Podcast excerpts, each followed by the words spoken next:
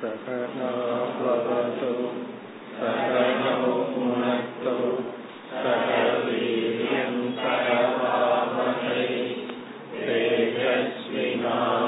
तेजस्विनावधीतमस्तु मा विद्विषावहै ॐ शान्ति शान्ति शान्ति இருபத்தி நான்காவது ஸ்லோகம்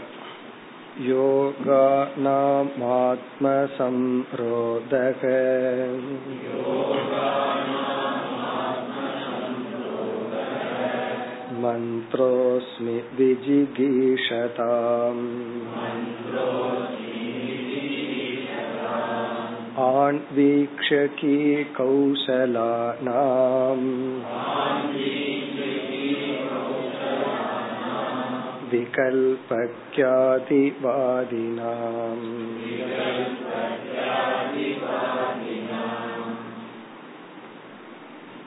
பகவான் தன்னுடைய விபூதிகளை கூறி வருகின்றார் யஜ்ஞானாம் பிரம்ம யஜ்ஞோகம் இருபத்தி மூன்றாவது ஸ்லோகத்தில் கூறினார் யஜ்ஞக என்றால் சாதனைகள் நாம் செய்கின்ற எல்லா சாதனைகளுக்குள்ளும் பிரம்ம யஜமாக நான் இருக்கின்றேன்.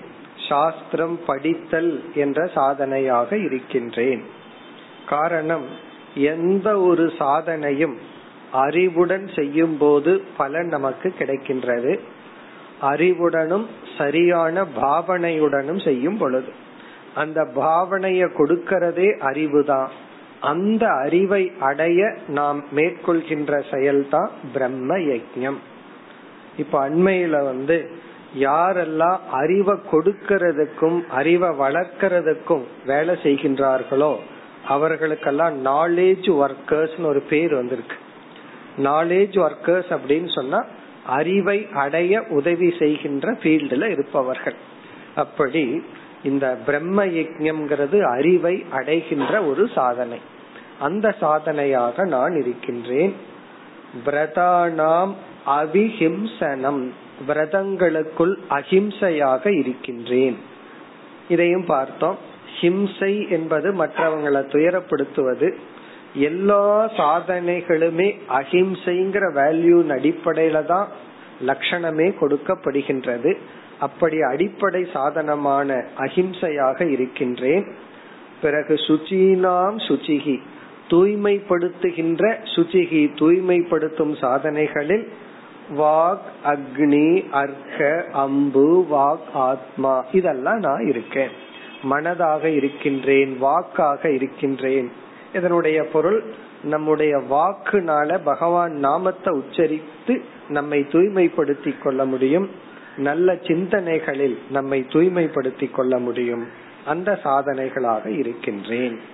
பிறகு இருபத்தி நான்காவது ஸ்லோகத்தில் யோகானாம் ஆத்ம சம்ரோதக பதஞ்சலி கூறிய எட்டு யோகங்களில் நான் சமாதி என்ற அஷ்ட எட்டாவது அங்கமாக இருக்கின்றேன். இதுவரை நம்ம சென்ற வகுப்புல பார்த்து முடித்தோம். இனி தொடரலாம். மந்திரக அஸ்மி விஜிகீஷதாம். விஜிகீஷதாம் என்றால் வெற்றி கொள்பவர்கள். வெற்றி அடைவதில் மந்திரக அஸ்மி.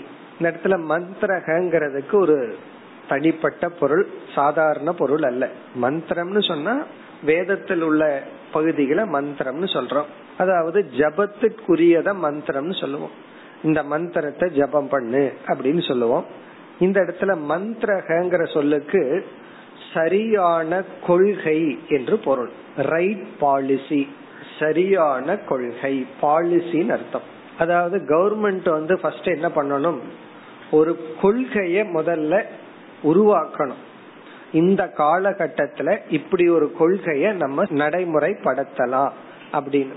இத வந்து யார் செய்வான்னா பெரிய பெரிய ஐஏஎஸ் ஆபீசர்ஸ் எல்லாம் கவர்மெண்ட்டுக்கு வந்து இந்த பாலிசியை கொடுப்பாங்க. இதை நம்ம இம்ப்ளிமெண்ட் பண்ணலாம் பிறகு அதையெல்லாம் விசாரம் பண்ணி கடைசியில பல பாலிசி வரும். அதுல எது உகந்ததோ அதை வந்து அவர்கள் நாட்டினுடைய நன்மைக்காக இம்ப்ளிமெண்ட் பண்ணுவார்கள். அப்படி செய்து ஒரு வெற்றி கிடைக்குமே அதான் விஜிகீஷதாம்.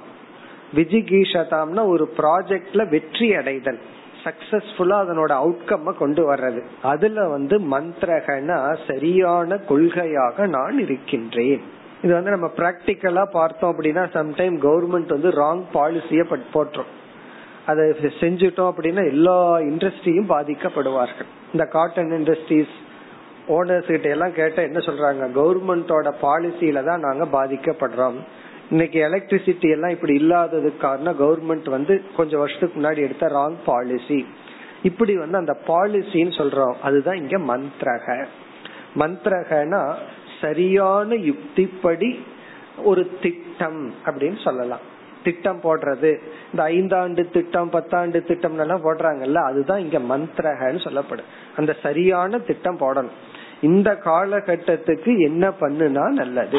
இப்ப அமெரிக்கா வந்து இவ்வளவு முன்னேறியதுக்கு என்ன காரணம்னு சொல்வார்கள்? ரொம்ப வருஷத்துக்கு முன்னாடி எல்லாம் ரோடு போட்டாங்களாம். வேலை இல்லாத காலத்துல என்ன பண்றதுன்னா பாதை அமைத்தார்கள். அது பெஸ்ட் பாலிசி அதுதான் ஒரு நாட்டினுடைய உயர்வுக்கு காரணம் ஆனதுன்னு சொல்கின்றார்கள். இப்படி இங்க விஜிகீஷதாம்னா ஒரு நாட்டினுடைய வெற்றிக்கு அதாவது வளர்ச்சிக்கு மந்திரகஸ்மி அதுல பயன்படுத்தப்படுகின்ற சரியான பாலிசி சரியான லட்சியமாக திட்டமாக நான் இருக்கின்றேன். இனி அடுத்தது ஆன்வீக்ஷிகி கௌஷலானாம். கௌஷலம் என்றால் திறமை ஸ்கில் குஷலம் அதனுடைய சொல் தான் கௌஷலம். அதாவது ஒவ்வொருத்தர் என்ன சொல்லுவார்கள்? எங்கிட்ட இந்த திறமை இருக்கு அந்த திறமை இருக்குன்னு ஒவ்வொருவரிடத்துல ஒவ்வொரு திறமை இருக்கு. சில பேர்த்துக்கிட்ட தன்னிடத்துல இந்த திறமை இருக்குன்னு கூட தெரியாம இருக்கும். சூழ்நிலையில அது வெளிப்படும். ஒவ்வொரு மனிதன் இடத்துல பார்த்தா ஏதோ ஒரு தனிப்பட்ட திறமை இருக்கும் அந்த திறமை இனி ஒருத்தனுக்கு இருக்காது. அட்லீஸ்ட் மரம் ஏறுறதே ஒரு பெரிய திறமை தான் யோசிச்சு பார்த்தோம்னா அது ஒரு ஸ்கில் தான். மரம் ஏறுறது முதல் கொண்டு என்ன ஒரு லட்சியத்தை வாழ்க்கையில பார்த்தோம் அப்படின்னா ஒவ்வொருவருவிடம் ஒவ்வொரு கௌசலம் குஷலத்துவம் இருக்கும். ஒரு ஸ்கில் இருக்கும். அப்படிப்பட்ட கௌசலம் சில பேர்த்துக்கிட்ட பேசுற திறமை. அப்படியே அழகா பேச்சுல அப்படியே மயக்கி விடுவார்கள். சில பேர்த்துக்கு வந்து நல்ல கேன்வாஸ் பண்ணி விக்கிற திறமை இருக்கு. சில பேர்த்துக்கு வந்து இந்த பார்கெயின் பண்ற திறமை இருக்கு. சில பேர்த்துக்கு இருக்காது. இந்த கேம்புக்கு எல்லாம் போனா என்ன செய்வாங்களோ அதுக்குன்னு ஆளை கூட்டு போவாங்களாம். நீ வந்தா தான் நல்லா அடிச்சு கேட்டு வாங்கி கொடுப்பேன். அப்படின்னு இது ஒரு திறமை தான். ஒவ்வொரு தனிப்பட்ட மனிதனிடத்துல ஒவ்வொரு திறமை இருக்கு. அப்படிப்பட்ட திறமைகளில் நான் எப்படிப்பட்ட திறமையாக இருக்கின்றேன்? பகவான் இங்க வேதாந்தத்துக்கு வந்துடுறார் ஆன்வீக்ஷிகி என்றால் ஆத்ம அனாத்ம விசார குசலத்துவம். ஆத்ம அனாத்மாவை பிரித்து புரிந்து கொள்கின்ற திறமையாக நான் இருக்கின்றேன். ஆண் வீக்ஷிகி என்றால் ஆத்ம அனாத்ம விவேக குசலத்துவம். இது ஆத்மா இது அனாத்மான்னு பிரிச்சு பார்க்கிற ஸ்கில். அந்த ஸ்கில்லா நான் இருக்கேன். கௌசலானம்னா எமங் ஸ்கில் வேரியஸ் ஸ்கில் நம்ம இடத்துல எத்தனையோ ஸ்கில் இருக்கு திறமைகள் இருக்கு அறிவு இருக்கு அதுல ஆத்ம அனாத்ம விவேகம் பண்ற சக்தியாக இருக்கின்றேன். சில பேர் பார்த்தோம் அப்படின்னா படிப்பிலையும் அல்லது வேற ஏதாவது விஷயத்துல கரகண்டு இருப்பார்கள். நம்ம லௌகிகத்துல சொல்லல வேதாந்தத்துக்குள்ள வந்தவர்களே தர்க்க சாஸ்திரம் ரொம்ப படிச்சிருப்பாங்க. இலக்கணம் அவ்வளவு கரை கண்டு இருப்பார்கள். ஆனா ஆத்ம அனாத்ம விவேகம் வந்ததுன்னா அதுல குழந்தைய போல் இருப்பார்கள். அவர்களுக்கு அந்த அறிவே வராது. பிரிச்சு பார்க்கிற அந்த ஒரு விஷன் அந்த ஒரு புத்தியே அவர்களுக்கு தோன்றார் ஆனா சில பேர்த்துக்கு வந்து எந்த படிப்பறிவு இருக்காது. உலகத்துல பெரிய சக்சஸ் ஆயிருக்க மாட்டார்கள். ஆனா இந்த சக்தி அவர்களுக்கு இருக்கும். தான் யார் அப்படின்னு பிரிச்சு பார்க்கிற ஒரு சக்தி இருக்கும். அந்த சக்தியாக நான் இருக்கின்றேன். காரணம் என்னன்னா வாழ்க்கையில எந்த ஒரு ஸ்கில்ல எதை அடைஞ்சாலும் கடைசியில் அது வந்து அனித்தியம் அனாத்மாங்கிற லிஸ்ட்ல தான் போகுது. அவைகளெல்லாம் எதற்குனா வாழ்க்கையில முன்னேறி பணம் சம்பாரிச்சு அச்சீவ் பண்றதெல்லாம் ஒரே ஒரு வேல்யூக்காகத்தான் செல்ஃப் ரெஸ்பெக்டுக்காகத்தான் நம்ம மீதே நமக்கு ஒரு தாழ்வு மனப்பான்மை போறதுக்கு தான் இந்த உலகத்தில் அடையிற எல்லா லட்சியங்களும். பிறகு ஆத்ம அனாத்ம விவேகம்தான் ஒருத்தனை வந்து மோக்ஷத்திற்கு அடிப்படை சாதனம். இதத்தான் நம்ம சாதன சதுஷ்டய சம்பத்தில நித்யா நித்திய வஸ்து விவேகம்னு சொல்லி முதல் லட்சணமா சொல்றோம் விவேகக இப்ப பகவான் சொல்ற ஒரு மனிதனிடத்தில் இருக்கின்ற விதவிதமான சக்திகளில் அல்லது ஸ்கில் அவர்களிடத்தில் திறமைகளில் விவேக சக்தியாக நான் இருக்கின்றேன். சாதன சதுஷ்டய சம்பத்தில் கூறப்படுகின்ற விவேகமாக நான் இருக்கின்றேன். அங்க நித்யா நித்தியம் சொல்றோம். இந்த இடத்துல அதை கொஞ்சம் ஸ்பெசிஃபை பண்ணி ஆத்ம அனாத்ம விவேகம். அப்படின்னா என்ன அர்த்தம்? நான்கிற சொல்ல எடுத்து நான்கிறதையே விசாரம் பண்ற சக்தி யாருக்கு இருக்கும் மற்றவங்களுக்கெல்லாம் மற்றவங்களை விசாரம் பண்ற சக்தி தான் இருக்கு. அவன் இப்படி இவன் அப்படின்னு சொல்லி. தன்னை விசாரம் பண்ற சக்தி கிடையாது. இங்க பகவான் சொல்றாரு நான்கிற சொல்ல எடுத்து நம்மையே விசாரம் செய்தல். இப்ப நம்ம உடம்ப விசாரம் பண்றோம். அது வந்து ரொம்ப கிராஸ் லெவல்ல வைட்டமின் போதாது இது போதாது கொலஸ்ட்ரால் அதிகமா இருக்கு குறைவா இருக்கு இது ஒரு விசாரம். இனி ஒரு விசாரம் நம்முடைய மனசை பற்றி நம்முடைய மனதனுடைய நிலை இப்படி இருக்கு இந்த பலகீனம் எனக்கு இருக்கு இந்த பலம் இருக்குன்னு. அடுத்த ஸ்டெப்பு தான் நான்கிறது அறிவு சுரூபமானவன் இந்த மனம் உடல் எல்லாம் அறியப்படும் சொரூபம்னு. இந்த திருக் திருஷ்ய விவேகம் இருக்கே இத வந்து அகங்கிற சொல்லுல அப்ளை பண்றதுதான் ஆத்ம அனாத்ம விவேகம். ஆத்ம அனாத்ம விவேகம்னா என்ன அர்த்தம்? நான்கிற சொல்ல எடுத்து இதுல யார் அறிபவன் இதுல அறியப்படும் பொருள் என்ன? திருக் என்ன திருஷ்யம் என்னன்னு அகங்கிற சொல்லுக்குள்ள எடுத்து செய்யற ஆராய்ச்சி தான் ஆன்வீக்ஷிக்கு ஆத்ம அனாத்ம விவேகமாக நான் இருக்கின்றேன். இனி அடுத்தது விகல்பக கியாதிவாதினாம். கியாதிவாதங்களுள் நான் விகல்பமாக உள்ளேன். இதெல்லாம் ரொம்ப டெக்னிக்கல் இதெல்லாம் கொஞ்சம் தர்க்க சாஸ்திரம் இதெல்லாம் படிச்சிருந்தோம்னா தான் இதனுடைய கான்செப்ட் நமக்கு புரியும். இருந்தாலும் சுருக்கமா பார்ப்போம். கியாதிவாதக என்றால் ஒரு விதமான விசாரம். அதாவது எப்படி அறிவு ஏற்படுகிறது எப்படி தப்பான அறிவு ஏற்படுகிறது அப்படிங்கிற விசாரத்துக்கு பேரு தான் கியாதிவாதம். கியாதிவாதம்னா நம்ம ஒரு தப்பு பண்ணிடுறோம். இந்த தப்பு வந்து எப்படி நடக்குது? தப்பு பண்ணிடுறோம்னா இந்த இடத்துல செயல்ல செய்யற தப்பு அல்ல அது நீதி நெறிக்குள்ள போகும். அறிவுல நடக்கிற தப்பு. இப்ப வந்து கயிற்ற பார்த்து பாம்புன்னு நினைச்சுக்கிறோம். இந்த பாம்புங்கிற தப்பு எப்படி ஏற்பட்டது? இது ஒரு பெரிய விசாரம் இருக்கு. இந்த தப்பு வருவதற்கு என்ன காரணம்னு சொல்லி சாஸ்திரத்துல பெருசா விசாரம் பண்றது கியாதிவாதம். கியாதிவாதம்னா தவறு நடக்கின்ற விதம். இப்படி பல மதங்கள் எல்லாம் இருக்கு. ஆத்ம கியாதி அசத்கியாதி இப்படி எல்லாம் தப்ப வந்து விளக்கிற மதங்கள் இருக்கு. நம்ம வேதாந்தத்துல வந்து கடைசியா என்ன பதில் சொல்றோம்? தப்பு வந்து எப்படி நடக்குது? தப்புனா தப்பான அறிவு மனசுல ஏன் ஏற்படுகிறது? சரியான பொருளையே பார்த்துட்டு நாம் அதை தப்பா மனசுல புரிஞ்சுக்கிறோம். இதனுடைய ப்ராசஸ் என்ன? ஒவ்வொருத்தரும் ஒவ்வொரு விளக்கம் சொல்கிறார்கள். நம்ம சொல்ற விளக்கம் ரொம்ப சுலபமான விளக்கம். என்ன தெரியுமோ? அனிர்வச்சனீய கியாதி. அது நம்மளுடைய விளக்கம். விளக்க முடியாது. நீ தப்பு பண்ணிட்ட அவ்வளவுதான். தப்ப எப்படி திருத்திக்கணும்னு பாரே தவிர இந்த தப்பு எப்படியெல்லாம் நடந்ததுன்னு ரொம்ப விசாரம் பண்ணிட்டு இருக்கிறதுல அர்த்தம் இல்லைன்னு சொல்லி நம்ம என்ன சொல்ல போறோம்? இந்த தப்பு ஏன் வந்ததுன்னு கொஞ்சம் லெவல் வேணா யோசிக்கலாம். அதுக்கு மேல லாஜிக்கு அப்பாற்பட்டதுங்கிறது நம்முடைய கருத்து. இது ஒரு மதம். அதாவது இது ஒரு விசாரத்து பேரு கியாதிவாதம். எப்படி தப்பு ஏற்படுகிறது? இது முக்கியம்தான் ஒரு ஆங்கிள் ஏன்னா பிரத்யத்துல எப்படி தப்பு ஏற்படுகிறதுன்னு சொன்னா அது தப்பு வராம நம்ம பார்த்துக்கலாம். அதே போல அனுமானத்திலையும் தப்பு பண்ணுவோம். இன்ஃபரன்ஸ்லயும் தப்பு பண்ணுவோம். அந்த தப்பெல்லாம் ஏன் வருது? அப்ப விசாரிக்கும் போது இந்த வியாப்தியில ஏதோ ப்ராப்ளம் இந்த எத்திர எத்திர தத்திர தத்திரன் எல்லாம் படிச்சிருக்கிறோமே அதுல என்ன பிரச்சனை வருது? இப்படி எல்லாம் ஆராய்ச்சி பண்றது கியாதிவாதம். இனி ஒண்ணு வந்து ஞானம் எப்படி வருது? அது ஒரு விசாரம். இந்த ரெண்டுக்கு பொதுவானதுதான் கியாதிவாதம்.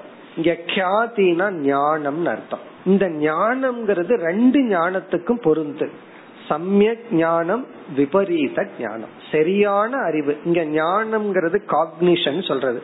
புத்தியில ஏற்படுகின்ற எண்ணம் அறிவு. அந்த அறிவு பொருளுக்கு சமமாவும் இருக்கலாம். பொருள் ஒன்னா இருந்து அறிவு வேறையாம் இருக்கலாம். அதுக்கு தான் கியாதின்னு சொல்றோம். இப்ப இப்ப கியாதினா மனதில் ஏற்படுகின்ற விருத்தி தாட் அதுக்கு பேரு கியாதி. அது வந்து பிரமையா இருக்கலாம் பிரமைனா மிஸ்டேக் தப்பாம இருக்கலாம் பிரமா ஞானமாகவும் இருக்கலாம். இப்படி எல்லாம் ஆராய்ச்சி பண்ற சாஸ்திரம் இப்படி பண்ற ஒரு டிசிப்ளின் கியாதிவாதம். கியாதிவாதினா இப்படி எல்லாம் ஆராய்ச்சி செய்பவர்கள். அதுல நான் யாரா இருக்கிறேன்? ரொம்ப அழகா பகவான் சொல்றார் விகல்பக. விகல்பக அப்படின்னா சம்சயக சந்தேகமாக நான் இருக்கின்றேன். நான் வந்து கியாதிவாதத்துல எத்தனையோ விசாரம் நடக்குது கான்செப்ட் இருக்கு. அதுக்குள்ள விகல்பம் என்கின்ற கான்செப்டா இருக்க சந்தேகமாக நான் இருக்கின்றேன். இத வந்து எப்போ அப்ரிசியேட் பண்ண முடியும்னா இது எல்லாம் உள்ள நல்லா படிச்சிருந்தா பகவான் எவ்வளவு டிப்ளமேட்டிக்கா சொல்றாருன்னு நமக்கு இது புரியும். இங்க வந்து விகல்பம்னா சந்தேகம். இத வந்து இப்ப ஒரு விசாரம் பண்ணுவோமே. இப்ப சந்தேகம்ங்கிறது ஞானத்துல வருமா அஜானத்துல வருமா? இப்ப வந்து எட்டு மணிக்கு ட்ரெயின் போகும் அப்படின்னு நம்ம ஏதோ புஸ்தகத்துல படிக்கிறோம் யாரோ சொல்லிட்டாங்க. இனியொருத்தர் வந்து நம்ம குழப்பி விட்டுட்டு போறாங்க. அதுக்குன்னு சில ஆட்கள் எல்லாம் இருப்பாங்க. சிலதெல்லாம் சரியாவே நம்ம புரிஞ்சிருந்தாலும் ஒரு சந்தேகத்தை உருவாக்கிட்டு போயிருப்பாங்க. இப்ப வந்து ட்ரெயின் இந்த ட்ரெயின் இத்தனை மணிக்கு புறப்படுதுங்கிற ஞானம் நமக்கு சந்தேகத்துக்குட்பட்டதா ஆகிவிட்டால் அத நம்ம ஞானம்னு சொல்றதா அஜானம்னு சொல்றதா விபரீத ஞானம்னு சொல்றதா? இது யோசிச்சு பார்த்தோம்னா குழப்பமே வந்துடும் இதுலயே சந்தேகம் வந்துடும் நமக்கு. இதுல எதுல போடுறதுன்னா ஒரு எண்ணம் மனசுல தோன்றி அதுக்குள்ள சம்சயம்னு வந்துட்டா அத நம்மளால ஞானத்திலையும் போட முடியாது. ஏன்னா ஞானத்துல போட்டா அதை குறிச்சு செயல்படணுமே. நம்மளால செயல்பட முடியாது.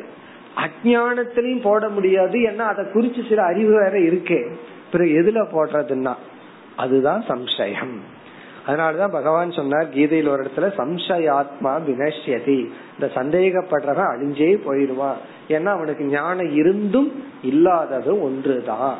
என்று இந்த கியாதிவாதத்துல எவ்வளவோ விசாரம் பண்ணி கடைசியில் என்னன்னா இந்த சம்சயமும் கியாதிவாதத்துல வர்ற ஒரு சப்ஜெக்ட் இந்த சந்தேகம் ஏன் வருது? சந்தேகத்துக்கான காரணம் என்ன? இது ஒரு விசாரம். அந்த சந்தேகமாக சம்சயமாக நான் இருக்கின்றேன். இதெல்லாம் என்னன்னா இதெல்லாம் டெக்னிக்கல் ஆஸ்பெக்ட் இப்படி எல்லாம் சாஸ்திரத்துல இருக்குன்னு தெரிஞ்சுக்குவோம். நம்ம போய் பெருசா கியாதிவாதம் எல்லாம் பண்ணிட்டு இருக்க வேண்டாம். தேவையும் இல்லை. எவ்வளவு இப்ப நம்ம படிச்சிட்டு இருக்கிறோமோ அது போதும். இப்ப இந்த ஸ்லோகத்துல பகவான் யோகா நாம் யோகங்களில் நான் வந்து அஷ்டாங்க யோகத்துல எட்டாவது படியா இருக்கிறேன் நல்ல பாலிசியா இருக்கிறேன் ஆத்ம அனாத்ம விசார ஞானமாக உள்ளேன் சம்சய சுரூபமாகவும் உள்ளேன் இனி இருபத்தி ஐந்தாவது ஸ்லோகம் स्त्रीणां तु शतरूपाहम्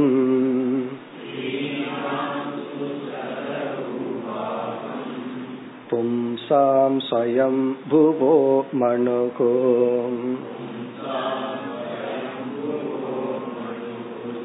नारायणो मुनीनां च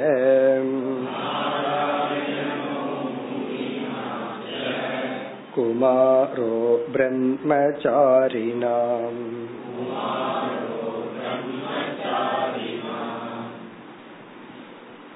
ஸ்திரீனாம் து சதரூபா அகம். ஸ்திரீனாம் பெண்களுக்குள் நான் சதரூபா என்ற பெண்ணாக இருக்கின்றேன். ஸ்திரீனாம் பெண்களுக்குள் அகம் நான் சதரூபா என்ற பெண்ணாக உள்ளேன். பும்சாம் ஆண்களுக்குள் கடைசி சொல் மனு மனுவாக நான் உள்ளேன். சுயம்புவக மனு சுயம்புவான மனுவாக நான் உள்ளேன்.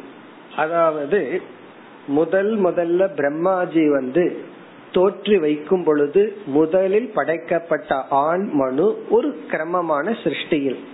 முதலில் படைக்கப்பட்ட பெண் வந்து சதரூபா மனுவினுடைய மனைவி. ஆகவே பகவான் சொல்றாரு படைக்கப்பட்ட ஆண்களில் நான் முதல் ஆண்மகனாக மனுவாகவும் பிறகு படைக்கப்பட்ட பெண்களில் முதல் பெண்ணான சதரூபாகவாகவும் நான் இருக்கின்றேன். இதனுடைய அர்த்தம் என்னன்னா எல்லா ஆணும் நான் தான் எல்லா பெண்ணும் நான் தான் அதுதான் இதனோட சாராம்சம். அதில் முதலில் படைக்கப்பட்டதாக. இப்ப நான் சதரூபாவாகவும் மனுவாகவும் உள்ளேன். இதை யாரு படைக்கப்பட்டதுன்னு அந்த ரெண்டு பேர் யாருகிட்ட இருந்து வந்தா? ஸ்வயம் புவக. பிரம்மாவிடமிருந்து தோன்றிய. பிரம்மாவிடமிருந்து தோன்றிய சதரூபா பிரம்மாவிடமிருந்து தோன்றிய மனுவாக நான் இருக்கின்றேன். இனி அடுத்தது. நாராயணக முனி நாம்ச முனிவர்களுக்குள் முனிவர்களுக்குள் நாராயணன் என்ற பெயருடைய முனிவனாக நான் இருக்கின்றேன். இங்க நாராயணன்கிற சொல் இறைவனை குறிக்கவில்லை விஷ்ணுவை குறிக்கவில்லை ஒரு முனிவருடைய பெயர். முனிவர்களுக்குள் மனநசீலர்களுக்குள் நான் நாராயணன் என்ற முனிவனாக இருக்கின்றேன். இதெல்லாம் புராணங்கள்ல போய் பார்த்தா ஒரு புராணிக் என்சைக்ளோபீடியான்னு ஒரு பெரிய புஸ்தகமே இருக்கு. அதுல போய் ஒரு புராணத்தில் இருக்கிற ஒரு பேரை நம்ம பார்த்தோம்னா அது சம்பந்தமா எல்லா கதையும் நமக்கு கிடைக்கும். அப்படி புராணத்துக்குள்ள போனோம் அப்படின்னா அதுல நாராயணன் ஒரு முனிவர். யாரு முனிவர்னா? அதாவது மனன சீலக ஆழ்ந்து சிந்திப்பவர்கள். பல அர்த்தங்கள் சொல்லலாம். இந்த இடத்துல இந்த நாராயணன்கிறவர் வந்து ஆழ்ந்து சிந்தித்துக் கொண்டு இருப்பவர் மனநத்தில் இருப்பவர். அப்படிப்பட்ட முனிவனாக நான் இருக்கின்றேன். அடுத்தது பிரம்மச்சாரினாம் குமாரக. பிரம்மச்சாரிகளில் பிரம்மச்சாரியாக இருப்பவர்களில் நான் குமாரக. இங்க குமாரக என்ற சொல் சனத்குமாரரை குறிக்கின்ற. சனத்குமாரர் என்ற பிரம்மச்சாரியாக நான் இருக்கின்றேன். அவர் வந்து தட்சிணாமூர்த்தி கீழே நான்கு பேர் இருக்காங்களே அதுல ஒருத்தர் வந்து சனத்குமாரன் அவர் பிரம்மாவினுடைய மானச புத்திராக. பிரம்மா ஃபர்ஸ்ட் என்ன பண்ணாரா என்னைக்குமே ஃபர்ஸ்ட் வந்து ஃபர்ஸ்ட் இம்ப்ரெஷன் பெஸ்ட்னு சொல்லி ஃபர்ஸ்ட் என்னைக்குமே நல்லதை பண்ணிடுவோம் அதுக்கப்புறம் தான் தேவையில்லாத பண்ணுவோம். முதல்ல என்ன பண்ணாரா ஃபர்ஸ்ட் பெஸ்ட் சிருஷ்டிய கொடுக்கலான்னு யோசிச்சு நான்கு பேரை படைச்சார். அவங்கதான் இந்த சனத்குமாரர் போன்றவர்கள். இவர் பெஸ்டா படைச்சதுனால அவங்களுக்கு என்ன ஆகி போச்சு? பிறந்த உடனே வைராகியம் ஏற்பட்டு அவர்கள் வந்து நிவிருத்தி மார்க்கத்துல போயிட்டாங்க. அப்புறம் தான் யோசிக்கிறார் படைக்கிற தொழிலே நடக்காது போல் இருக்கு இவங்க நிவிருத்தி மார்க்கத்துல இருந்துட்டா பிரவருத்தி மார்க்கத்துல போனாத்தான உலகம் எல்லாம் நடைபெறும்னு சொல்லித்தான் அடுத்ததா மனு சதரூபாவை படைக்கிறார். அப்படி படைக்கும் போது ரொம்ப கேர்ஃபுல்லா வைராகியத்தை கொடுக்காம படைச்சிடறாரு. ஏன்னா அவங்களுக்கு வைராக்கியத்தை கொடுத்துட்டா இந்த அம்மா வேற பக்கம் போக இவரு வேற பக்கம் போக. அப்புறம் மறுபடியும் உலகம் நடக்காது. அப்படி பிரம்மச்சாரியாக வைராகியத்துடன் பிறந்து வாழ்ந்தவர்களில் நான் சனத்குமாரராக உள்ளேன். நான்கு பேருமே வைராகிய சீலர்கள் தான். அதுல சனத்குமாரர் இந்த சனத்குமாரர் வந்து முருகனுடைய அம்சம். இப்படி எல்லாம் புராணங்கள்ல சொல்லப்படும். அந்த சனத்குமாரர் என்ற பிரம்மச்சாரியாக நான் இருக்கின்றேன். இனி அடுத்த ஸ்லோகத்தில் இருபத்தி ஆறு धर्माणामस्मि सन्न्यासः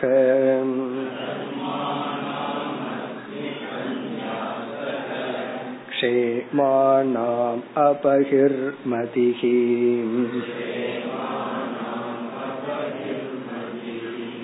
गुह्यानां सुनृतं मौनम्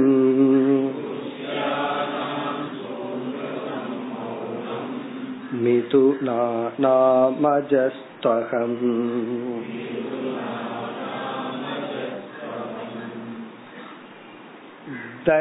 தர்மானாமஸ்மி சந்நியாசக இங்கு தர்மகங்கிறதுக்கு நம்ம பல பொருள்கள் பார்க்கலாம் வேதத்துல வந்து இரண்டு தர்மங்கள் முக்கியமாக பேசப்பட்டுள்ளது ஒன்று பிரவருத்தி லக்ஷணோ தர்மக இனி ஒன்று நிவிருத்தி லக்ஷணோ தர்மக இப்படித்தான் சங்கரர் வந்து தன்னுடைய பகவத்கீதையினுடைய விளக்கத்தையே ஆரம்பிக்கிறார். வேதத்துல ரெண்டு தர்மம் சொல்லப்பட்டிருக்கு. பிரவருத்தி லட்சணம் நிவிருத்தி லட்சணம்னு சொல் இந்த பிரவருத்தி லட்சணமான தர்மம் எதற்குனா நம்மை தூய்மைப்படுத்த. பிரவருத்தியே ஆக்டிவிட்டிஸே எதற்குனா நம்ம வந்து சித்தத்தை சுத்திப்படுத்த. நிவிருத்தி லட்சணமான தர்மம் வந்து அந்த சித்தத்துல ஞானத்தை அடைய. இப்ப நிவிருத்தி தர்மம் வந்து ஞான பரம் பிரவருத்தி தர்மம் வந்து சுத்தி பரம். இப்படி இரண்டு தர்மம்.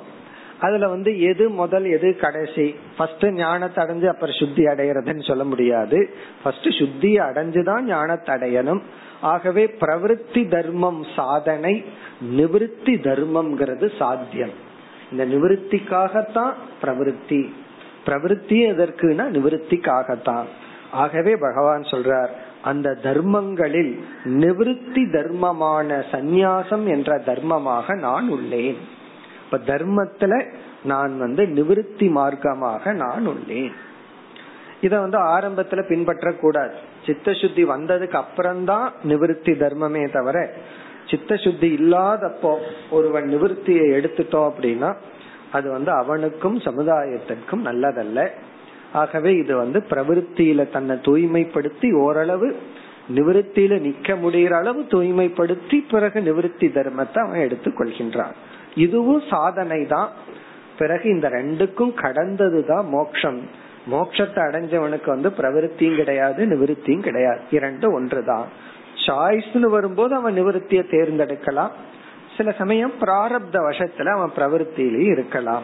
இது ஒரு பொருள். இரண்டாவது வந்து தர்மானாம் என்றால் வேதோக்த சாதனானாம். வேதத்தில் சொல்லப்பட்டுள்ள சாதனைகளில் வேதத்துல போனோம் அப்படின்னா எத்தனையோ சாதனைகள் சொல்லப்பட்டிருக்கு. அந்த சாதனைகளில் சந்நியாசம் என்ற சாதனையாக நான் இருக்கின்றேன். ஏன்னா இது ஒரு கடினமான சாதனை. இந்த சாதனைக்கு வந்து அதிகமா வைராகியம் தேவைப்படுகிறது. இரண்டாவது விவேகம். அதாவது ஆத்ம ஞானம் ஒரு சன்னியாசிக்கு இருக்கோ இல்லையோ அவன் சன்னியாசியா வாழ்ந்தரணும்னா வைராகியம் இருக்கணும் பற்றின்மை இருக்கணும். பற்றின்மை மட்டுமல்ல மனப்பக்குவமும் இருக்கணும். எல்லாம் என்ன தனியா விட்டுட்டு போயிட்டாங்களே உட்காந்துட்டு அழுதுட்டு இருந்தான்னு வச்சுக்கோமே. எனக்கு யாருமே இல்லையே நான் மட்டும் இருக்கிறனே. இப்படி எல்லாம் வந்து இருக்க கூடாது அவனுக்கு வந்து ஒரு ஓனிங் அப் இருக்கணும். நான் தனிமையில இருந்தால் சந்தோஷமா தான் இருக்கிறேன் அப்படின்னு சொல்லி. அதுதான் மனப்பக்குவம். ஆகவே பகவான் வந்து அந்த சந்நியாசமாக நான் இருக்கின்றேன் துறவாக நான் இருக்கின்றேன். இதை ஏற்கனவே பகவான் முன்னாடியும் சொன்னார். அதாவது வந்து ஆசிரமத்துல துரியக அகம் சொன்னார். அத வந்து அடுத்த ரெண்டு அத்தியாயத்துல பகவான் விளக்க போற வர்ணாசிரம தர்மம் தான் நம்முடைய அடுத்த இரண்டு அத்தியாயத்தின் சாராம்சம். இனி அடுத்தது க்ஷேமானாம் அபகிர்மதிகி. இது ஒரு அழகான கருத்தை பகவான் சொல்றார். க்ஷேமானாம் என்றால் அதாவது நலன்களில் அல்லது அபயஸ்தானத்தில். அபயம்ங்கிற இருப்பிடம் அல்லது நலன்கள். மற்றவங்களை வாழ்த்தும் போது க்ஷேமமா இரு அப்படின்னு சொல்றமல்ல அதுதான் அர்த்தம். அந்த க்ஷேமத்தில் க்ஷேமமாக இருத்தலில் எங்க நம்ம க்ஷேமமா இருப்போம்? எந்த இடம் அபயஸ்தானமோ அதுதான் க்ஷேமம் அப்படின்னு சொல்றோம். இப்ப ஆபீஸ்ல போறோம் வெளியெல்லாம் சுத்திட்டு வர்றோம். வீட்டுக்கு வந்த உடனே அப்பாடான்னு அமர்றமல்ல. சில பேர் அதுவே பயஸ்தானமா இருக்கும் அது வேற விஷயம். சில பேர்த்துக்கு வீட்டுக்கு வர்றதுதான் பயமா இருக்கும் வெளியே சந்தோஷமா இருப்பார்கள். ஆனா அப்படி இருக்க கூடாது ஹோம் அப்படின்னு சொன்னா அது க்ஷேம ஸ்தலமா இருக்கணும். அங்க வந்தா வி ஷுட் ஃபீல் ரிலாக்ஸ்டு அப்படி நம்ம வீட்டை வச்சுக்கணும். ஆனா இந்த காலத்துல எல்லாம் அப்படி இல்லை. வீடே ஒரு ஒரு போர்க்களமா. வச்சிருக்கிறாங்க. க்ஷேமானாம் என்றால் க்ஷேமஸ்தலம். நம்ம வந்து ஒரு பாதுகாப்பா இருக்கிற இடம் அல்லது முழு நலன். ஒரு குழந்தை வந்து அம்மா மடியில இருக்கும் போது ரெண்டு வயசு குழந்தை அத முகத்தை பார்க்கணும். சோ ரிலாக்ஸ்டு நம்ம பிடுங்கி கையில வச்சுட்டோம்னு வச்சுக்கோமே அந்த குழந்தையினுடைய முகத்துல பார்க்கணும். சோ இன்செக்யூர்டு புது ஆள்கிட்ட போயிட்டா அந்த குழந்தை வந்து க்ஷேமமா இல்ல. தன்னுடைய தாயினுடைய இருப்பிடத்துக்குள்ள போயிட்டோம்னா அந்த குழந்தை ரிலாக்ஸ்டா இருக்கும். அதுதான் க்ஷேம அப்படின்னு சொல்றது. அப்படி ஒரு மனிதன் வந்து உத்தமமான க்ஷேமமான இடத்துக்குள்ள இருக்கிறான் அப்படின்னா அது எதுவா நான் இருக்கிறேன்? ஒவ்வொருத்தருக்கும் ஒவ்வொரு இடம் வந்து க்ஷேமம். அந்த இடத்துக்கு போனா தே ஃபீல் கம்ஃபர்டபுள் அபயம் கிடைச்ச மாதிரி இருக்கும். அது ஒவ்வொரு மனிதனுக்கும் மாறும். அதுல எதுவா இருக்க? ஒரு குழந்தை வந்து எனக்கு ஹாஸ்டல் தான் ரொம்ப பிடிச்சது. ஹாஸ்டல் சாப்பாடு தான் நல்லா பிடிச்சதுன்னு சொல்லுச்சு. நாலாம் கிளாஸ் படிக்கிற குழந்தை. அப்ப வீடு எப்படி இருக்கும்? வீட்டு சாப்பாடு எப்படி இருக்கும்னு கற்பனை பண்ணி பாத்துக்கணும் அது. அந்த குழந்தை அம்மா முன்னாடியே சொல்லுது. எனக்கு ஹாஸ்டல் சாப்பாடு பிடிச்சது ஹாஸ்டல் நல்லா இருக்கு. அப்ப அந்த அந்த குழந்தைக்கு பொறுத்த வரைக்கும் ஹாஸ்டல் வந்து சோ ஃப்ரீடம் மேபி வீட்டுல வந்து நை நைன்னு நச்சாம ஹாஸ்டல்ல ஒரு ஃப்ரீடம் கிடைச்சிருக்குமோ என்னமோ. அது க்ஷேமம். அதுல எதுவா நான் இருக்கிறேன்? இங்க பகவான் சொல்ற அபகிர்மதிஹி நம்மளால கற்பனை பண்ண முடியாத ஒரு கான்செப்ட சொல்றார். அபகிர்மதிஹி நம்ம எதிர்பார்ப்போம் க்ஷேமமான இடத்த தாய் வீடுன்னு சொல்லுவாரோ பகவான்? அல்லது வந்து தந்தை வீடுன்னு சொல்லுவாரோன்னு சொன்னா இங்க என்ன சொல்றார்?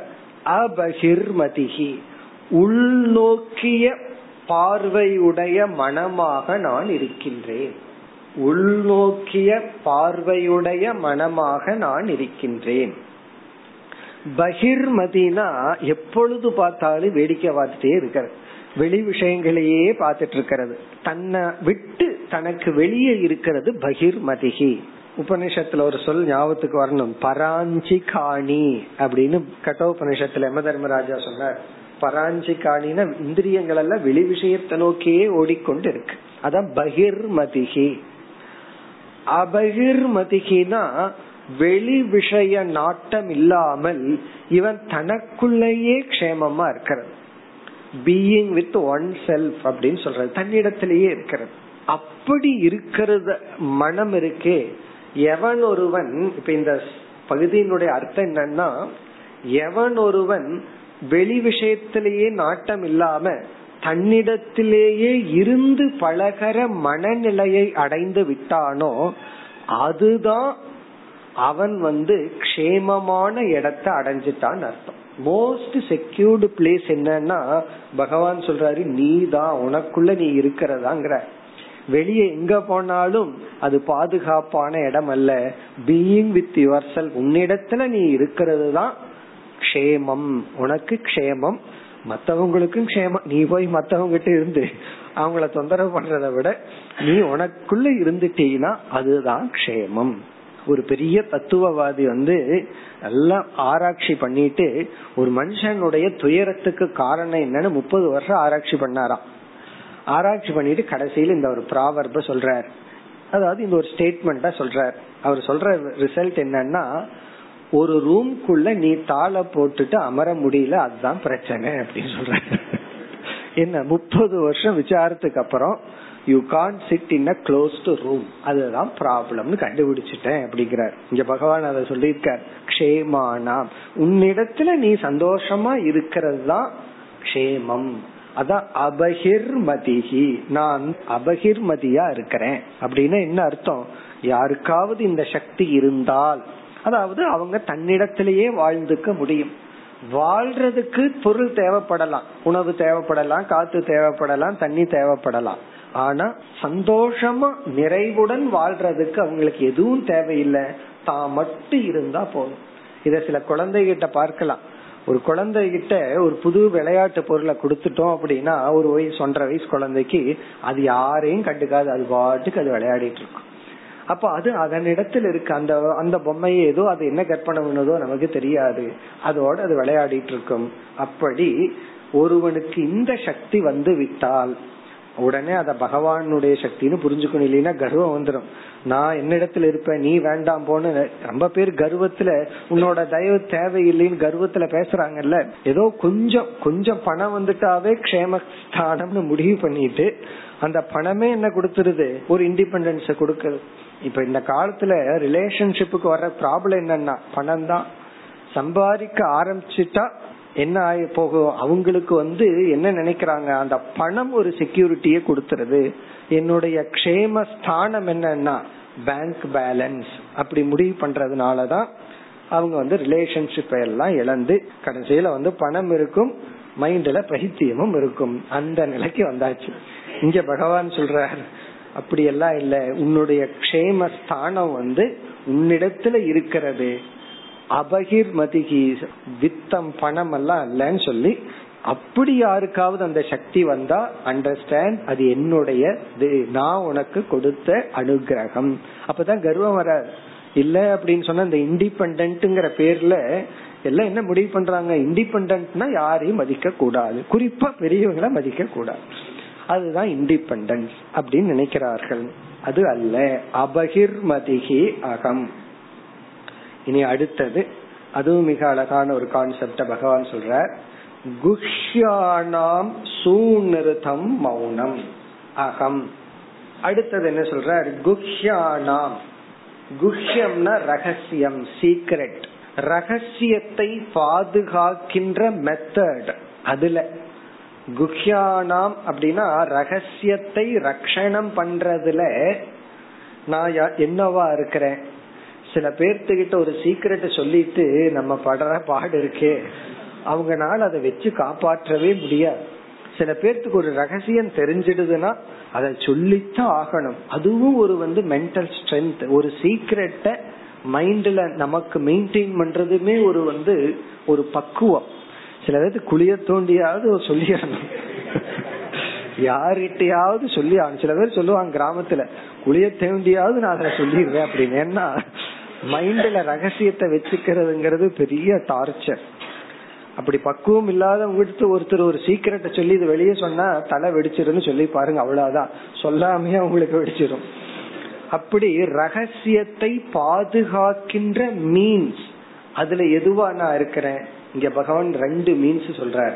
ஒன்று வந்து மௌனம். நான் மௌனமா இருக்கிறேன்.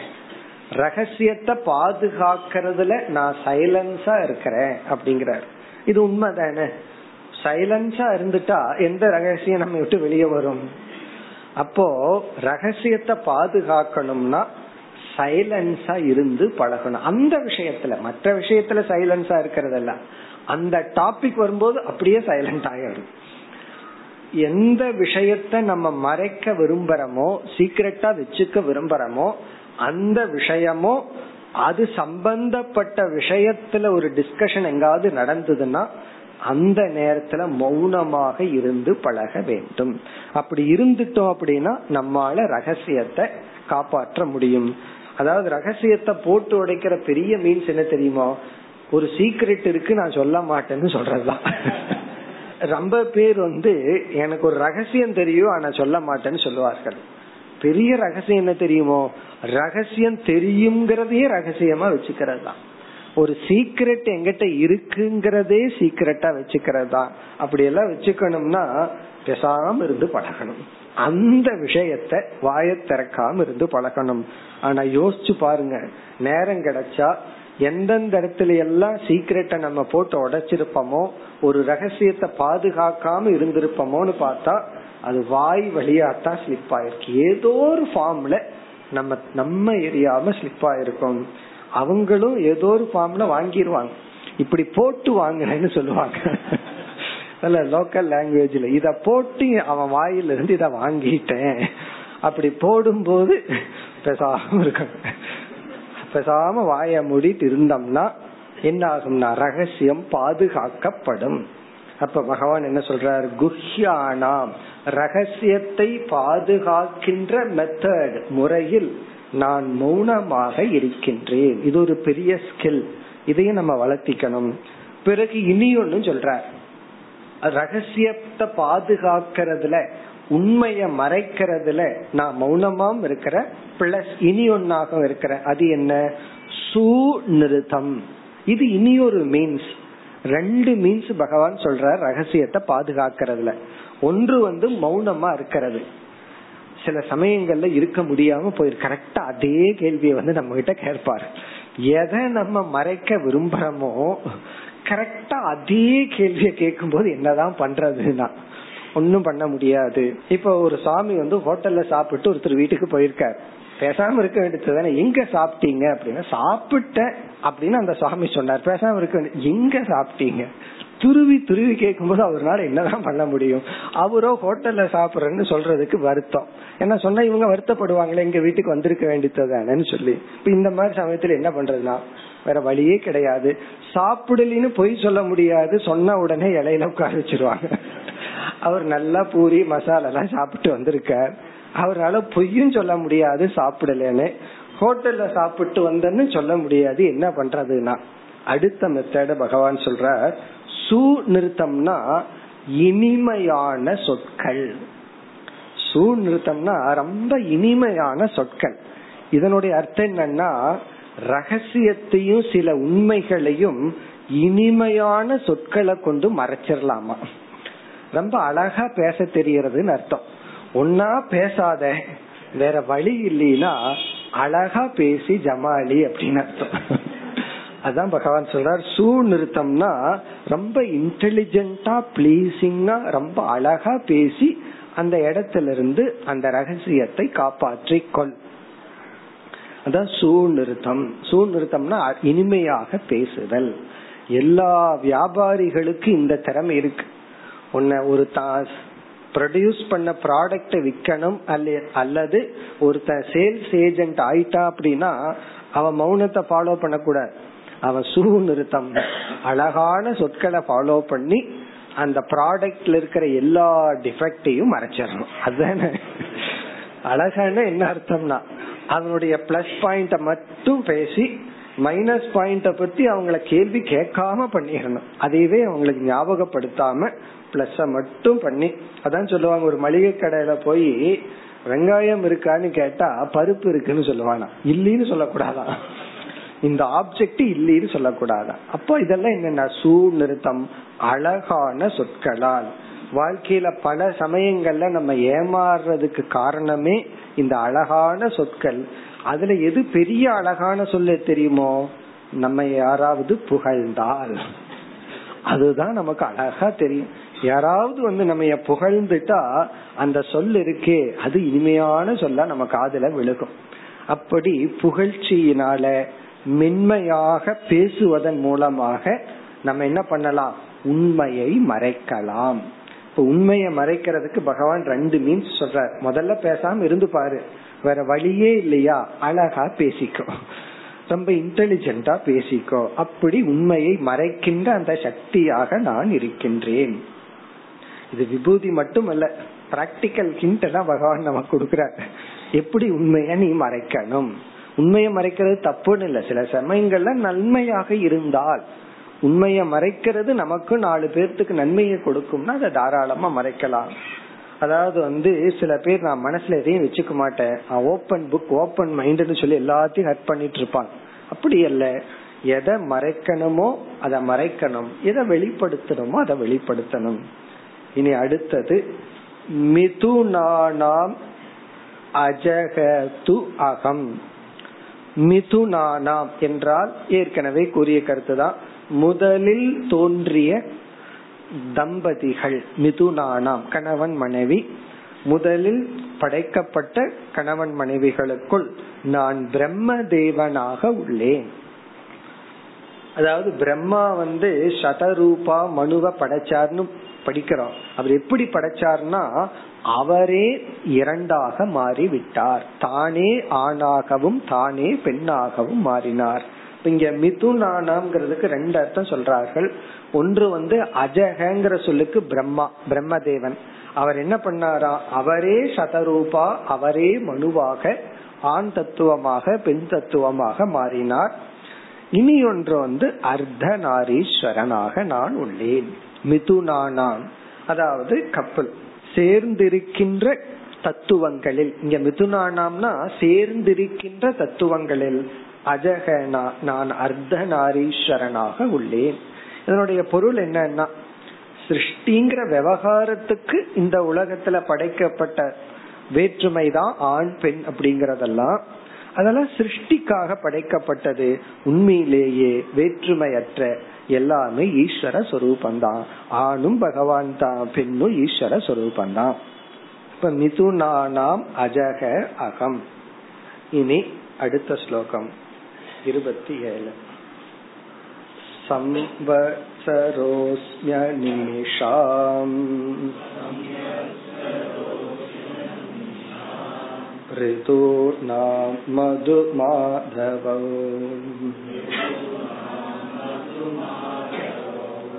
मासानां मार्गशीर्षोऽहम्।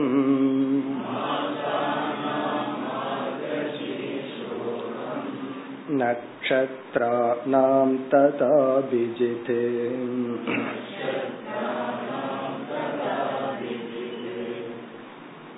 இந்த ஸ்லோகத்தினுடைய சாராம்சம் அகம் கால தத்துவக நானே கால தத்துவம் ஐ ஆம் டைம் பிரின்சிபிள் அதுதான் பகவான் சொல்ல வர்ற அத கொஞ்சம் விளக்கமா சொல்றார் அவ்வளவுதான் இப்ப சாரம் என்னன்னா நானே காலம்தான் காலமாக நான் இருக்கின்றேன். அப்படின்னா நம்ம வாழ்றதே காலத்துக்குள்ளதான் வாழ்ந்துட்டு இருக்கிறோம் நம்ம லைஃபே பார்த்தோம்னா தோற்றம் முடிவு எங்க போட்டிருக்கோம்? முடிவு முடிவு அடைஞ்சவங்க கிட்ட போட்டிருக்கோம். நமக்கு ஏதாவது நம்ம பற்றி மேகசைன்ல போனா முடிவுன்னு போட்டு அந்த இடத்துல ஒரு ஸ்பேஸ் விட்டு வச்சிருப்பாங்க. எப்ப போக போறாரோன்னு சொல்லி. தோற்றம்னு போட்டு முடிவுங்கிற இடத்துல ஒரு கேப் இருக்கும். இப்ப நம்ம லைஃப் என்னன்னா அந்த கேப் தான். காலத்துல வாழ்ந்துட்டு இருக்கிறோம் இந்த கால தத்துவமாக நான் இருக்கின்றேன். சாஸ்திரத்துல காலத்தை பற்றி ஒரு பெரிய விசாரம் எல்லாம் இருக்கு. இதுவும் தர்க்க சாஸ்திரத்துல அட்வான்ஸ்டு வேதாந்த கிரந்தங்கள்ல டைம் எடுத்துட்டு விசாரம் பண்ணுவாங்க. இப்படி எல்லாம் விசாரம் செய்வார்கள்னா காலம் பிரம்ம தத்துவமா? அது வந்து ஒரு பெரிய விசாரம் பண்ணி இல்ல. காலம் வந்து மாயா தத்துவமா? அதுவும் கிடையாது.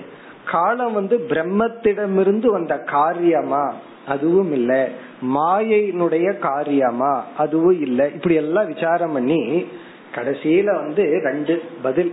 ஒன்று வந்து பிரம்ம மாயா சம்பந்தக காலகன்னு ஒரு கான்செப்ட் பிரம்மத்துக்கும் மாயையுக்கும் உள்ள சம்பந்தம் தான் காலம். அப்படின்னு ஒரு விளக்கம். இதெல்லாம் எப்படின்னு இப்ப யோசிச்சோம்னா நமக்கு மூல குழம்பிடும் அதெல்லாம் அவசியம் இல்லை பிரம்மத்துக்கும் மாயைக்கும் உள்ள சம்பந்த தொடர்பு தான் காலம். ஏன்னா இந்த காலம் இடம் இந்த இரண்டு ஒன்று தான் ஒரு ஸ்பேஸ புரிஞ்சுக்கணும்னா ரெண்டு ரெஃபரன்ஸ் பாயிண்ட் வேணும். அப்பதான் ஸ்பேஸ புரிஞ்சுக்க முடியும் டிஸ்டன்ஸையும் புரிஞ்சுக்க முடியும். இங்கிருந்து இதுன்னு சொல்லி. அதே போல காலத்தை புரிஞ்சுக்கணும்னா இரண்டு ஈவெண்ட் தேவைப்படும். இந்த காலம்ங்கிற தத்துவத்தை நம்ம புரிஞ்சுக்கணும்னா ரெண்டு ஈவெண்ட் ரெண்டு நிகழ்ச்சிகள். ஒரு ஸ்பேஸ புரிஞ்சுக்கணும்னா ரெண்டு ஸ்பாட் ரெண்டு ஈவெண்ட் எப்படி புரிஞ்சுக்கிறோம்னா ரெண்டு தாட் முதல் எண்ணம் அப்புறம் ஒரு இரண்டாவது எண்ணம். இப்ப வந்து கிளாஸுக்குள்ள வரும்போது ஒரு எண்ணம் கிளாஸ் முடிஞ்ச உடனே இனி ஒரு எண்ணம் அப்படி ஒரு கேப் அதனாலதான் தூக்கத்துல வந்து ஏக விருத்தி நித்ரா விருத்தி அஜான விருத்தி ஒரே ஒரு தாட் இருக்கிறதுனாலதான் நமக்கு வந்து காலமே புரிய மாட்டேங்குது. ஏன்னா ரெண்டு தாட் ஒரே மாதிரி இருக்கு. வேற தாட் வந்தா தானே காலத்தை எல்லாம் புரிஞ்சுக்க முடியும். அதனால சம்பந்தம் அப்படின்னு சொல்லி சொல்றது ஒரு விதத்துல. இனி ஒரு விதத்துல காலம் அப்படிங்கறது ஜெகத்தை போல மித்தியா தத்துவம். அதுதான் பெஸ்ட் லட்சணம். காலம்ங்கிறது உலகத்தை போல நாம பார்க்கிற பதார்த்தத்தை போல ஒரு மித்தியா தத்துவம். இந்த உலகத்தை பாக்கிறோம் இந்த உலக அனுபவத்துக்கு இருக்கு. ஆராய்ச்சி பண்ணா கிடையாது. அதுதானே மித்தியா. அதே போல காலத்தை நம்ம அனுபவிக்கிறோம். டைம்னே ஒண்ணு இல்லைன்னு சொல்ல முடியாது. ஏன்னா நம்ம அதை அனுபவிக்கிறோம். பாஸ்ட் பிரசன்ட் ஃபியூச்சர்னு பிரிச்சு வேற வச்சு வருஷம் மாசம் வாரம் நிமிஷம் எல்லாம் பிரிச்சு வச்சிருக்கிறோம். அது இல்லாம இருந்தா அதை போய் பிரிச்சுட்டு இருக்க முடியுமோ? ஆனால் யோசிச்சு பார்த்தா அதுக்கு விவஸ்தையற்றது. இப்ப அந்த காலத்தை பகவான் சொல்ற அந்த காலங்கள்ல நான் எப்படியா இருக்கிறேன்? இங்க பல ஆங்கிள் பகவான் சொல்ற சம்வத்சரக அஸ்மி அநிமிஷாம். அநிமிஷாம்ங்கிற சொல் கால தத்துவத்தை குறிக்கின்றது. அநிமிஷாம். அநிமிஷாம்னா நிற்காமல் ஓடிக்கொண்டு இருக்கிறது அர்த்தம். நிற்காமல் ஓடிக்கொண்டிருப்பவைகளில் நான் வருட தத்துவமாக இருக்கின்றேன். காலத்துல நான் இயர் சம்வத்சரகன ஒரு வருடமாக நான் இருக்கின்றேன். எல்லாம் ஒண்ணுதான். வருஷத்தை தான் நம்ம மாசம்னு பிரிச்சிருக்கிறோம் வாரம்னு பிரிச்சு வச்சிருக்கிறோம் நாள்னு பிரிச்சிருக்கிறோம் பகல் இரவுன்னு பிரிச்சிருக்கிறோம். அதுல வருடமா இருக்கிறேன். ஏன்னா வருடம்ங்கிறது ஒரு முறை பூமிய பூமி வந்து சூரியனை சுத்தி வருது. சம்பத்சரக அஸ்மி ரிது நாம் மது மாதவம் காலங்களில் ரிதுனா காலங்களில் மது மாதவம்னா வசந்த காலமாக நான் இருக்கின்றேன். ஒரு வருஷத்துல பலவிதமான காலம் வெயில் காலம் மழை காலம் வசந்த காலம். அதுல நம்ம சந்தோஷமா இருக்கிற காலம் எதுதான் வசந்த காலம் கிளைமேட் வைஸ் அதனால நான் மது மாதவம்னா நான் வசந்த காலமாக இருக்கின்றேன்.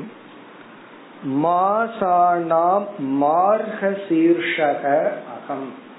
மாதங்களில் நான் மார்கழி மாதமாக இருக்கின்றேன். என்னைக்கு மார்கழி ஒன்னாம் தேதி வருது? இன்று வருது கரெக்டா வந்திருக்கு பாருங்க. நான் வந்து மார்கழி மாதமாக நான் இருக்கின்றேன். மாசானாம் மார்க சீர்ஷக அகம். அதனாலதான் அந்த காலத்துல வந்து ரொம்ப நல்லத பண்ணு அப்படின்னு அர்த்தம். அப்படின்னு ரொம்ப நல்லத பண்ணுன்னு என்ன அர்த்தம்னா மாலை போடுறது இதெல்லாம் நல்ல விஷயங்கள். அதாவது இறைவனுக்கென்று ஆன்மீக முன்னேற்றத்துக்காக இத நீ ஒதுக்கு லௌகிக முன்னேற்றத்திற்கு ஒதுக்காதே. அதனால நம்மளோட கலாச்சாரத்துல மார்கழி மாசத்துல என்னென்னலாம் நடக்குதுன்னு சொல்லி ஒரு இன்ஸ்பெக்டர் சொன்ன ஒரு டீட்டெயில் என்னன்னா மது விலை குறையுதான் நான் வெஜிடேரியன் விலை குறையுது கேஸ் புக் பண்றது குறையுது ஏன்னா அடித்தள மக்கள் எல்லாம் குடிக்கிறது இல்ல நான் வெஜிடேரியன் சாப்பிடுறது இல்ல வெஜிடபிள் விலை ஏறுது விவசாயிகளுக்கெல்லாம் நல்லது. இப்படி இந்த மார்கழி மாசத்தினுடைய பெருமைய எல்லாம் சொல்கிறார்கள். பகவானும் சொல்ற. மார்கழி மாசத்துல ஒரு ஆட்டோ டிரைவர் கூட ஏமாத்துறதுக்கு யோசிக்கிறான் இந்த ட்ரெஸ்ஸ போட்டுட்டு எப்படி ஏமாத்துறது அப்படின்னு சொல்லி. அந்த மார்கழி மாசமாக நான் இருக்கின்றேன். நக்ஷத்ராணாம் ததா அபிஜித். நக்ஷத்திரங்களுக்குள் நான் அபிஜித் என்ற முகூர்த்தமாக உள்ளேன். நக்ஷத்திரங்கள் இதெல்லாம் என்னை விட உங்களுக்கு ரொம்ப தெரிஞ்சிருக்கும். இந்த இருபத்தி ஏழு நட்சத்திரங்கள் இருக்கு. அதாவது இருபத்தி ஏழு கிடையாது. இருபத்தி ஏழு நட்சத்திர கூட்டங்கள். அதத்தான் நம்ம வந்து ஜோதிட சாஸ்திரத்துல எப்படி பிரிச்சு வச்சிருக்காங்களோ அத வந்து இன்றைய விஞ்ஞானத்துல அது அப்படியே ஹண்ட்ரட் பர்சன்ட் டேலி ஆகுது டெலஸ்கோப்பை வச்சு எப்படி எப்படி எல்லாம் பிரிச்சாங்களோ அதைத்தான் நம்ம அந்த காலத்திலேயே அழகா பிரிச்சு வச்சிருக்கிறோம். அப்படி இருபத்தி ஏழு நட்சத்திரங்கள் இருபத்தி ஏழு நாள்ல அது ரொட்டேஷன் ஆயிட்டே வந்துட்டு இருக்கும் அதெல்லாம் உங்களுக்கு தெரியும். கிருஷ்ண பகவான் என்ன நட்சத்திரத்துல பிறந்தார்? முருகன் எதுல பிறந்தார்? ரோகிணி. இப்படி நல்லா நமக்கு தெரியும். அஸ்வினி பரணி நல்லா நட்சத்திரங்கள். அந்த இருபத்தி ஏழு நட்சத்திரங்கள் அப்படிங்கறதான் பனிரெண்டு ராசியா பிரிச்சிருக்காங்க. இந்த ராசி பலன் எல்லாம் பாப்பாங்கல்ல பன்னெண்டு ராசியா பிரிச்சிருக்காங்க. அந்த ஒரு நட்சத்திரம்ங்கிறது ஆல்மோஸ்ட் டுவெண்ட்டி ஃபோர் ஹவர்ஸ் ஒரு நாள் அறுபது நாளிகை ஒரு நட்சத்திரம் அப்படி இருபத்தி ஏழு நாள். அந்த ஒரு நட்சத்திரமானது நான்காக பிரிக்கப்பட்டுள்ளது. நான்கு பாதமா பிரிக்கப்பட்டுள்ளது. ஒரு நட்சத்திரம் நான்கு பாதமா பிரிக்கப்பட்டிருக்கு. அதுல வந்து உத்தராட நட்சத்திரத்தினுடைய நான்காவது பாதம் அடுத்து வருகின்ற திருவோண நட்சத்திரத்தினுடைய முதல் பாதம். உத்தராடத்தினுடைய நான்காவது பாதமும் திருவோணத்தினுடைய முதல் பாதம். இந்த ரெண்டு சேர்ந்து இருக்கின்ற முகூர்த்த காலத்துக்கு அபிஜித் என்று பெயர். அபிஜித்ங்கிற முகூர்த்த காலம் வந்து இந்த இரண்டு நட்சத்திரங்களினுடைய ஒரு சேர்க்கை. இதுல வந்து சில யாகங்கள் பூஜைகள் எல்லாம் செஞ்சா வெற்றி அடையும். அதாவது உத்தமமான காலம் சொல்லப்படுகின்றது. அதுவாக நான் இருக்கின்றேன். அதாவது வந்து ஒன்பது பாதம் நட்சத்திரத்தினுடைய ஒன்பது பாதம் வந்து ஒரு ராசி. அப்படி பிரிப்பார்கள். ரெண்டே கால் நட்சத்திரம் வந்து ஒரு ராசி. இதெல்லாம் வந்து இதுக்குன்னு நான் ப்ரிப்பேர் பண்ணினது. இதெல்லாம் நமக்கு தெரியாத விஷயம். அதெல்லாம் உங்களுக்கே தெரியும். அந்த அபிஜித்ங்கிற நட்சத்திரமாக நான் இருக்கின்றேன். மேலும் அடுத்த வகுப்பில் பார்ப்போம். ॐ पूर्णमधपूर्णमिदं पूर्णमुदच्यते पूर्णस्य पूर्णमादाय पूर्णमेवावशिष्यते। ॐ शान्ति शान्ति।